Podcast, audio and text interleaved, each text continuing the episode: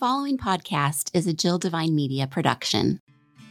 Christianity has become known for judgy people, strange words, ancient stories, confusing rules, and a members only mindset. This is why I stayed away from the church for so long, but it's not supposed to be that way. I'm Jill Devine, a former radio personality with three tattoos, a love for a good tequila, and who's never read the entire Bible. Yet here I am hosting a podcast about faith. The Normal Goes a Long Way podcast is your home for real conversations with real people using real language about how faith and real life intersect. Welcome to the conversation. Well, hey guys, it's good to be back for another stories episode at Normal Goes a Long Way. And today we are talking to, I'd say, one of the main reasons I'm actually pursuing a master's right now at Concordia Seminary in St. Louis. Uh, we're talking to a guy named Ben who I approached probably a year and a half ago trying to figure out a way to get into pastoral ministry without going to Concordia Seminary. Problem is, this guy works for Concordia Seminary and I should have known that going in, and he convinced me to go. So now uh, I'm pursuing my master's, and Ben is on staff there. Wait a minute. So, what and, does it mean to get your master's in a religion school? Like, I know what it means to get it at a regular university. Uh, I'll give my answer, and then Ben will give his professional okay. paid position answer. Okay. My answer is it means you go to classes. Uh-huh so that you can so I'm already working at a church, but now I get to do more at a church because I've got my masters. Okay. Like I get to preach. Oh, you become like a pastor. Yes.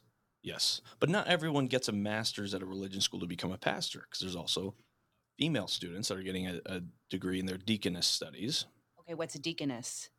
All right, Ben, I, I am I'm, I'm exhausted at my my knowledge here. He's exhausted at me. I love it. I love it. I I am so honored to to be on uh, with you, Ryan and Jill, and and just so excited about uh, what you're doing. I think uh, podcasting is uh, a lot of fun. I I have a podcast myself, and so um, with a, a friend of mine named Micah um, and so, yeah, uh, honored to be on and honored to uh, to talk a little bit about uh, Concordia Seminary and whatever else uh, you you both want to want to talk about. A deaconess, to answer Jill's question, is uh, is someone who serves uh, in the Lutheran Church Missouri Synod in our church body um, as a woman who is trained theologically in a, a robust way, um, not just a few uh, classes on religion or something, but really thorough training in uh, how to read and understand the Bible, um, how to understand the history of the church, uh, how to understand a little bit of the church's core teachings, and then how to actually practice. Um, and so, for a deaconess, the practices of ministry often are uh, they can be a whole bunch of different things. It could be like um, running a women's shelter, or it could be uh, running a preschool. It could be um, helping at a church as a youth director, or um, it, it could be working at a, a, a, retirement community or a nursing home of some sort. So, so um, a deaconess is a woman that has lots of theological education and then can go into a whole bunch of different realms and uh, put her faith to work in service to her neighbor. Actually, our, our pastor's daughter's a deaconess just up the road, and she does youth ministry there. So yeah, there's your example. I've known others to be missionaries overseas. So okay. Yeah. Oh yeah. Now then, let's go to the other question about the masters, and besides it maybe giving the title of pastor, what else would someone be going to a religious school to pursue their master's? We have kind of two master's degrees, at least two kinds. One is um, one is what's called a professional master's degree. So it's kind of like getting a master in business administration or a master's in education. Um, it's really geared toward. I mean, it's academic. It's a master's degree, but but it's geared toward practicing something, toward doing something. So an MBA gives you the theoretical and the practical frameworks to do business or an, a master's of education makes you a better educator. So uh, a master's of divinity um, or a master of, of de- deaconess studies gives one the the practices um, to to do ministry, like how to preach, how to uh, visit shut-ins, how to uh, how to create and write Bible studies, uh, how to lead uh, faith-based organizations, congregations, and that sort of thing. So, so we could have um, so we have people that come from practical masters, primarily that are either going to be a pastor or a deaconess um, to serve in the church. Then we also have some academic master's degrees. Um, that's more like if you were going to get a master's degree in history or a master's degree in philosophy or English, where you just come and study theology. And it's not really necessarily for any particular purpose, it's just kind of continuing education or preparation to get even another degree, like a PhD or something like that. Um, so, yeah, we have people from around the world that come uh, and um, and and take our our master's degree in theology. Um, we have a lot of students from Africa and Asia who then go back and are theological educators back in their back in their hometowns. Um, so yeah, it's a it's a fun place to work. Now, I know Ryan did not ask you to come on here to talk about education, really, and I have all these questions. So let me ask this as someone who has received her undergrad and master's at a public sector, could I just attend uh, or get my master's? Would I have to like go to the undergrad side first and then get a master's if I wanted to go, that route for ministry? Like, how does that work for those people like me? Great question. I, I this is uh I see what's going and I I like it. Maybe. Um, um, so uh, you do not have to have uh, a, an undergrad in in uh, theology or in Bible or anything um, to to enter our our master's program. So. Um, in order to get into our master's program, you have to have a bachelor's degree in anything. Um, oh and and then um, yeah, you can take uh, a master's degree and get a master's in theology, um, and there would be a ton of uh, electivity in our, our master's degree. Our MA in theology is probably our most um, kind of uh, flexible degree, so.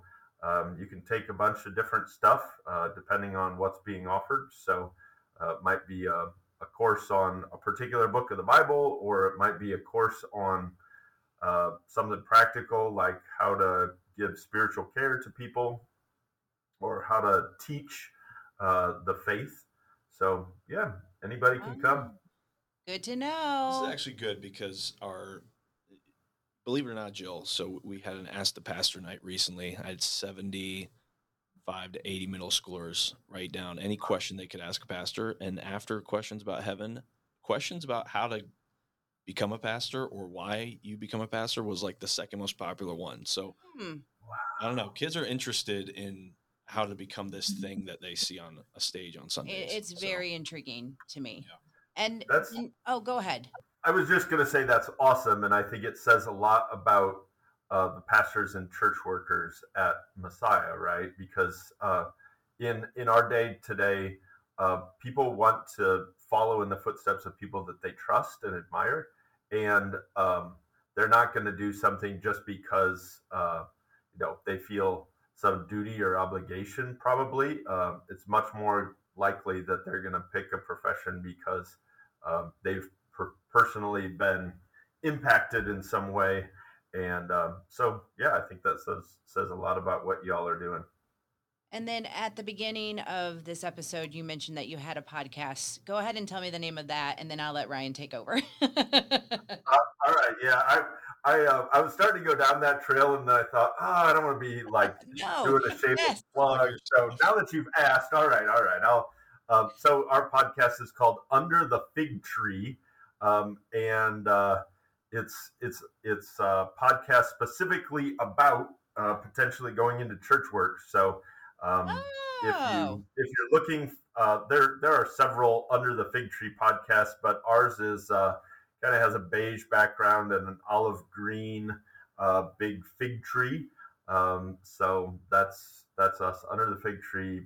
Ben Haupton, Micah Glenn. I will have that at our show notes at normalgoesalongway.com. Okay, so Ryan, well, it's I, your turn now. Yeah, yeah. I, I think Ben's this is point good. I love it. This is a great podcast. This is just the way ours is too. Very conversational. yes. all over the place. Love it. Yep. Well, uh, Ben, you made a point that people look to their pastors uh, and are intrigued by them because of their relationship with them, and they and they look to them for guidance. And I think a pastor's role sometimes is to both affirm and uplift people where necessary, but also sometimes to challenge them and to invite them into something greater. Yeah. And you actually just wrote a book about a pastor in a very unique place at a very unique time um, this is what made me want to interview you. I, I, found Ben one day on campus and I said, I heard you're writing a book. And he said, Yeah, it's about this German pastor with a difficult to pronounce name who served as a pastor yep. in Germany in the in the 30s. And I thought, well, that's an interesting time to be a pastor in, in Germany because uh, there's some stuff going on there if you know your history. I don't. So I'm going to let Ben give the the historical okay. background. But politically speaking, this was a challenging time to be a pastor, and it was a challenging time to be the church.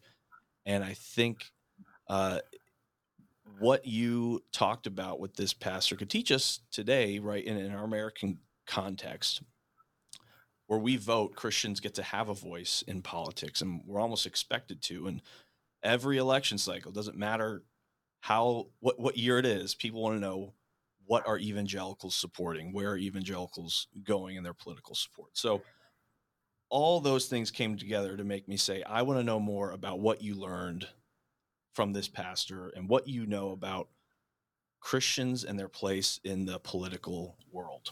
Yeah, that's awesome. Well, I'm I'm uh, delighted to to uh, talk a little bit about this book. Um, I will give a um, an initial apology. Uh, so the book is a is a, a very academic book uh, published by a, a, great publisher, T&T Clark. Um, they're owned by Bloomsbury, who uh, are the publishers of Harry Potter. Um, I'm a big fan. Um, and so I thought, wow, it would be really cool to, to you know get published by the same printing house that prints Harry Potter. I think we probably won't sell as many copies as uh, Harry Potter, um, and and for that reason, publishers have to uh, pick a price for the book that kind of covers their costs. So um, right now the book is sitting at a whopping $105 a copy. So um, I'm hopeful that I will sell uh, some copies to uh, academic libraries and professors and such. And if we sell enough copies uh, in the academy, then the price of the book will probably uh, come down to like a regular book like 20 or 30 bucks um, once they they they get the first run done so um, consider this a um, kind of an intro and uh, if you have an academic library where you could ask for it you, you can probably ask for it but uh, um, I'm not putting anybody up to buy it for $105 a copy. Which, by the way, I don't get any money. I don't get anything from that. All the proceeds go to uh, a foundation um, that that is uh, that honors the legacy of this pastor. So, without further ado, let's talk about this this guy. His name is Hans Joachim Iwand, oh. I W A N D. So kind of looks like Iwand or Iwand, um, but but he would have pronounced it Evant uh, as a, a good German boy. Uh, so let's just call him Hans because uh, I think that that's probably it's a very German sounding name, uh, but but that's e- most easily pronounced.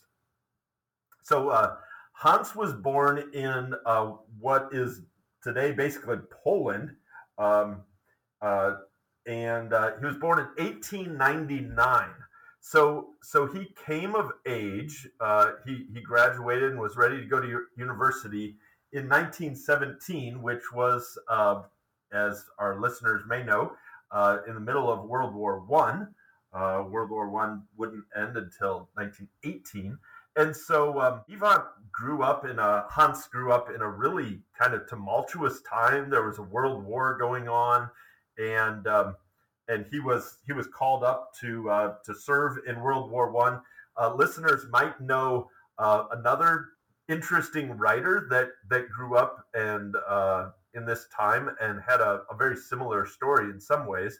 Uh, J.R.R. Tolkien uh, was was born right around the same time, and as a young man served in in World War One. I. I just read a great book called Tolkien and the Great War by John Garth uh, the the stories that are told of World War One and being in the bunkers.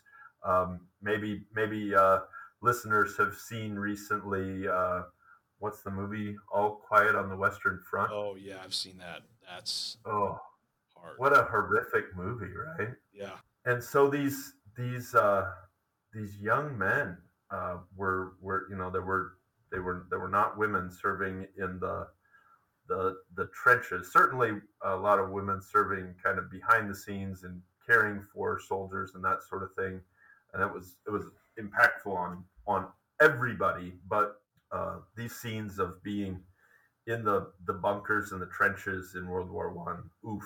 So so Hans kind of uh, he he goes off to war, and then uh, and then shortly after um, the war ends, he he uh, he decides to go and study theology. And and I wonder. I mean, I I think uh, living through really tough stuff um, has a way of focusing somebody on what's m- truly most important in life.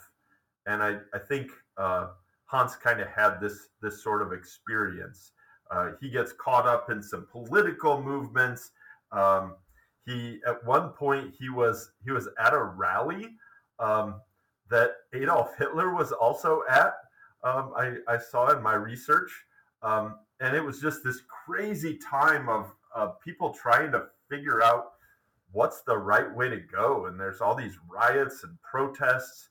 Um, and as a young man, I think he was just kind of caught up in all of it, uh, sort of the way that probably are a lot of people today are caught up in all the craziness of um, riots and protests, and um, and there's a lot of tough things going on in our world today, and and so a lot of this similar unrest. So he he decides, you know, given all this craziness in the world, I, I think I want to study theology. I, he had a a, a mentor that uh, he really got to know well, and the mentor said, you know, you really ought to you really ought to come and study theology so he, he he goes off and studies studies theology and um, and he becomes a, a, professor then. He's kind of back and forth uh, in a bunch of different places um, but he finally kind of kind of makes it as a professor. He publishes a, his first book in uh, uh, 1926 um, and he starts teaching at the university of königsberg which is way over um, it's it's uh, in it's in Russia now, right? Russia now. Yeah, yeah. So he's he's teaching there, and in 1932, um, he's he's kind of the the the like kind of pastor and professor all in one at this house of of students. Uh, and in 1932, um, a bunch of um, SA troops, which is kind of a precursor to the SS, um, which eventually becomes Adolf Hitler's um, kind of army. Um, the, these troops come in and they kind of raid his his house, and they tell him that uh, he's going to be um, he's going to be deposed and uh, fired from his position because he had written some things that were kind of controversial. And he was not a big fan of this guy Adolf Hitler, who was uh, potentially coming to power. And, and so uh, Hitler started to uh, round up people that were not getting in line. And uh, a lot of this stuff was going on behind the scenes in Germany. Uh, there wasn't a lot of uh, there wasn't a lot of talking about it early on in the days. in, in one point, Dietrich Bonhoeffer in 1933, who's also uh, maybe maybe listeners know about Dietrich Bonhoeffer. Bonhoeffer was another Lutheran pastor, uh, had a very, very similar uh, early life uh, as as Hans did, um, studied theology, and then in he uh, in 1933, Dietrich Bonhoeffer was on a radio broadcast, and he said some things that were pretty critical of the the new Führer, the new uh, leader. Hitler didn't like the the term uh, that the the uh, leader of the German people had been given, and so he came up with his own his own title, and it was Führer. Um, and uh, and Bonhoeffer said some things that were not uh, real uh, kind about that. Uh, he did. He was he was really quite nervous about um, a leader that just had all power and uh, could do what basically whatever he wanted, and everybody was just kind of in line and said, "Yes, whatever you want to do, we'll do."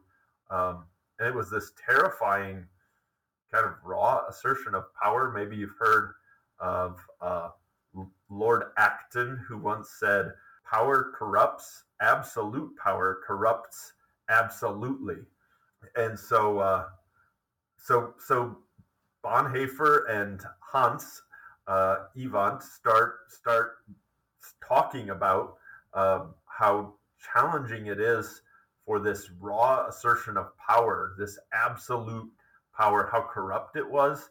Um, and they they started to talk about um, how Christians should really be aware of what is going on in the government uh, because the government was basically telling Christians what to think and what to say, and Bonhoeffer and Hans didn't like that very much, and uh, they they they had a lot to say about um, how the church should respond to society it's interesting that they were set against this this absolute ruling that you were talking about because if if Hans was was born in Germany in 1899, well, he was born under an authority, uh, an authoritative ruler then, because Germany was under a king, right? And so that's interesting that it seems like his his attitudes had shifted when it came to absolute power and that sort of thing. Maybe I, am wrong here, but um, he grew up in a monarchical system, anyways.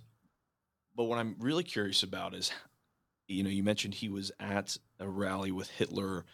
It sounded like in the in the 20s or 30s, but how did his politics change? Was he on various sides? Was he figuring himself out during that interwar period before coming down on this position that we now know him for historically? Yeah, that's exactly right. You know, so as, as far as the King thing goes, uh, there's a great book called uh, "The Guns of August" by Barbara Tuchman, and she um, she has this really interesting scene at the beginning of the book in 1914. This is before Franz Ferdinand uh, gets gets assassinated. Um, the uh, a, a, ruler in um, Austria. Uh, so uh, the scene is there are all these kings of all these different countries uh, uh, and and kind of people groups, right? So there's the Austro-Hungarian Empire and the British Empire and the uh, Ger- German Empire and uh, the, the, Prussian Empire, and all of these, uh, a bunch of these kings are kind of riding in a parade at the at the beginning of this book. Um, and Tuchman basically points out that um, nothing like this would ever happen again.